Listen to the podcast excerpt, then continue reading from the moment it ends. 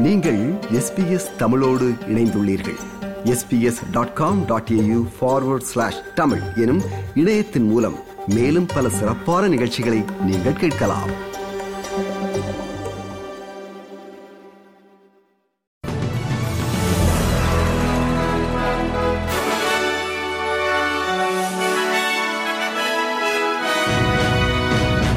நேர்களுக்கு வணக்கம். இன்று ஜனவரி மாதம் பன்னிரெண்டாம் தேதி வியாழக்கிழமை. ஆஸ்திரேலிய செய்திகள் வாசிப்பவர் குலசேகரம் சஞ்சயன்.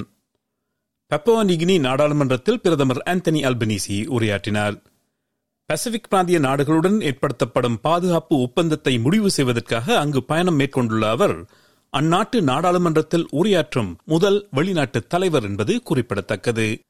இரு நாடுகளுக்கும் இடையே நெருக்கமான பாதுகாப்பு ஒத்துழைப்பை இந்த ஒப்பந்தம் அனுமதிக்கும் என்றும் அமைதி மற்றும் செழுமையான ஒரு தீர்க்கமான சகாப்தமாக எதிர்காலம் இருக்கும் என்றும் பிரதமர் ஆந்தனி அல்பனீசி கூறினார் a treaty based on deep trust and a treaty that builds on the family first approach to regional security, an example to others and an investment in the future of our partnership. In the same spirit of regionalism, we're expanding opportunities for PNG citizens to travel and work in Australia. பெப்போ நீகினியின் சுதந்திர இயக்கத்தை குறிப்பிட்டு பேசிய பிரதமர் அந்நாட்டிற்கு சுதந்திரம் Australia வழங்கிய பரிசு அல்ல என்றும் மாறாக பெப்போ நிகினி மக்களின் உரிமை என்றும் கூறினார் அத்துடன் பெப்போ நீகினியை தளமாக கொண்ட என்ஆர்எல் நேஷனல் ரக்பி லீக் குழு ஒன்று இருக்க வேண்டும் என்று தனது விருப்பத்தையும் பிரதமர் மீண்டும் வலியுறுத்தினார் மறைந்த கார்டினல் ஜார்ஜ் பெல் அவர்களுக்கு அரச மரியாதையுடன் இறுதி சடங்குகள் அல்லது நினைவுச் சடங்குகள் நடக்காது என்று விக்டோரிய பிரீமியர் டேனியல் ஆண்ட்ரூஸ் கூறினார். அப்படி ஒரு சடங்கு பாலியல் துன்புறுத்தலுக்குள்ளானவர்கள் மற்றும் அதனால் பாதிக்கப்பட்டவர்களுக்கு மேலும் வேதனையாக இருக்கும் என்று அவர் மேலும் கூறினார். மெல்பர்ன் மற்றும் சிட்னியின் முன்னாள் பேராயராக பணியாற்றிய கார்டினல் ஜார்ஜ் பெல் இடுப்பு அறுவை சிகிச்சை செய்யும் போது இதயத்தில் சிக்கல்கள் ஏற்பட்டதால் நேற்று முன்தினம் செவ்வாய்க்கிழமை ரோம் நகரில் காலமானார். எண்பத்தி ஒரு வயதான அவர் பாலியல் துன்புறுத்தல் குற்றங்களுக்காக இரண்டாயிரத்தி பதினேழாம் ஆண்டு மெல்பர்ன் நீதிமன்றத்தில் விசாரிக்கப்பட்டார். ஆயிரத்தி தொள்ளாயிரத்தி தொன்னூற்றி ஆறாம் ஆண்டு இடம்பெற்ற குற்றங்களுக்காக அவர் தண்டனை பெற்றார். இருந்தாலும் அவரது தண்டனைகள் இரண்டாயிரத்தி இருபதாம் ஆண்டில் உயர் நீதிமன்றத்தால் நீக்கப்பட்டன. அரச மரியாதையுடன் இறுதி சடங்குகள் நடத்துவது தொடர்பாக யாரும் தன்னை அணுகவில்லை என்று பிரீமியர் டேனியல் அண்ட்ரூஸ் கூறினார். No, and there won't be a state memorial service. I couldn't think of anything that would be more distressing for victim survivors than that.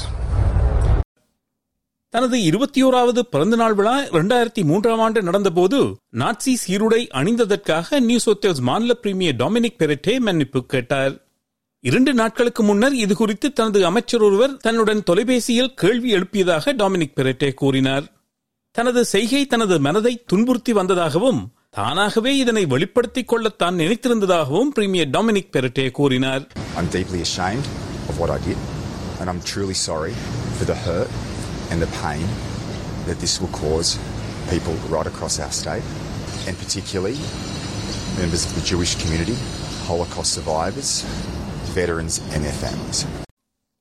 வெள்ளத்தால் பாதிக்கப்பட்டுள்ள அடிலைட் நகரின் தென்கிழக்கு பகுதியிலுள்ள ஒரு பெரிய நெடுஞ்சாலையில் போக்குவரத்து துண்டிக்கப்படும் அபாயம் உள்ளது என்று தெற்கு ஆஸ்திரேலிய அதிகாரிகள் எச்சரித்தனர். மறை ஆற்றிலிருந்து லேக் அல்பர்ட் என்ற ஏரிக்கு அதிக அளவு நீர் பாய்கிறது என்றும் இதனால் மீனிஞ்சி பகுதியைச் சுற்றி பெருவெள்ளம் ஏற்பட வாய்ப்புள்ளது என்றும் அதிகாரிகள் கூறினார்கள். வெள்ளத்தால் நெடுஞ்சாலை பாதிக்கப்பட்டுள்ளதால் இப்பகுதியில் வாகனங்களின் வேக வரம்பு மணிக்கு அறுபது கிலோமீட்டராக குறைக்கப்பட்டுள்ளது. சாலையை பயன்படுத்துபவர்கள் சாத்தியமான மாற்றுப்பாதைகளை பயன்படுத்துமாறு அறிவுறுத்தப்படுகிறார்கள். பூர்வீக குடிமக்கள் மற்றும் அகதிகளை சரியாக நடத்துவதில்லை என்று அரசின் மீது த ஹியூமன் ரைட்ஸ் வாட்ச் மனித உரிமைகள் கண்காணிப்பகத்தின் சமீபத்திய அறிக்கை குற்றம் சுமத்தியுள்ளது. ஏறக்குறைய நூறு நாடுகளில் உள்ள மனித உரிமை நடைமுறைகளை மதிப்பாய்வு செய்து மனித உரிமைகள் கண்காணிப்பகம் வெளியிடும் அறிக்கையின் முப்பத்தி மூன்றாவது அறிக்கையில் காவலில் இறப்புகள் எண்ணிக்கை அதிகரிப்பது குறித்தும் சிறைச்சாலைகள் மற்றும் தடுப்பு மையங்களின் நிலைமைகள் குறித்தும் காலநிலை மாற்றம் குறித்து திடமான செயற்பாடுகள் இல்லாமை குறித்தும் இந்த அறிக்கை கோடிட்டு காட்டியுள்ளது.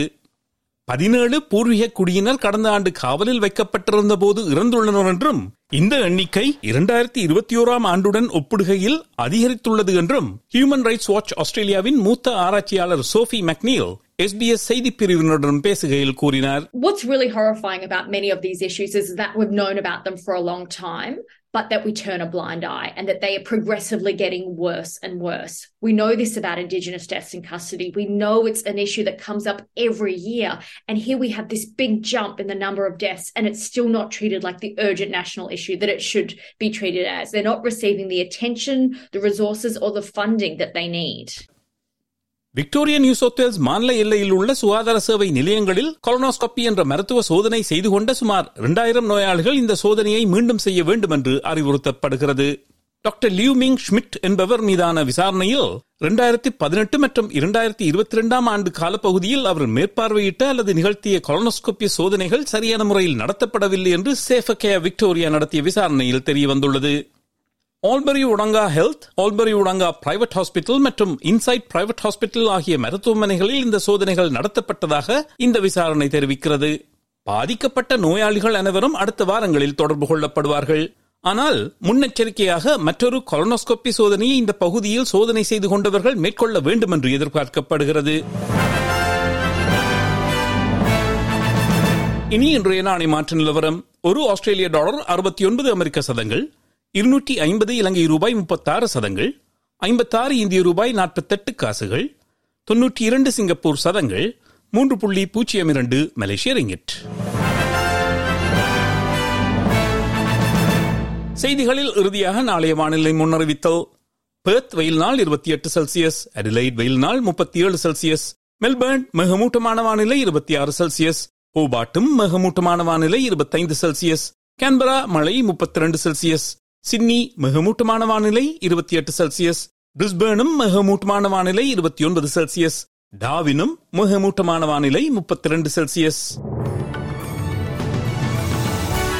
இத்துடன் எஸ்பிஎஸ் தமிழ் ஒலிபரப்பு வழங்கும் செய்திகள் நிறைவு பெறுகிறது.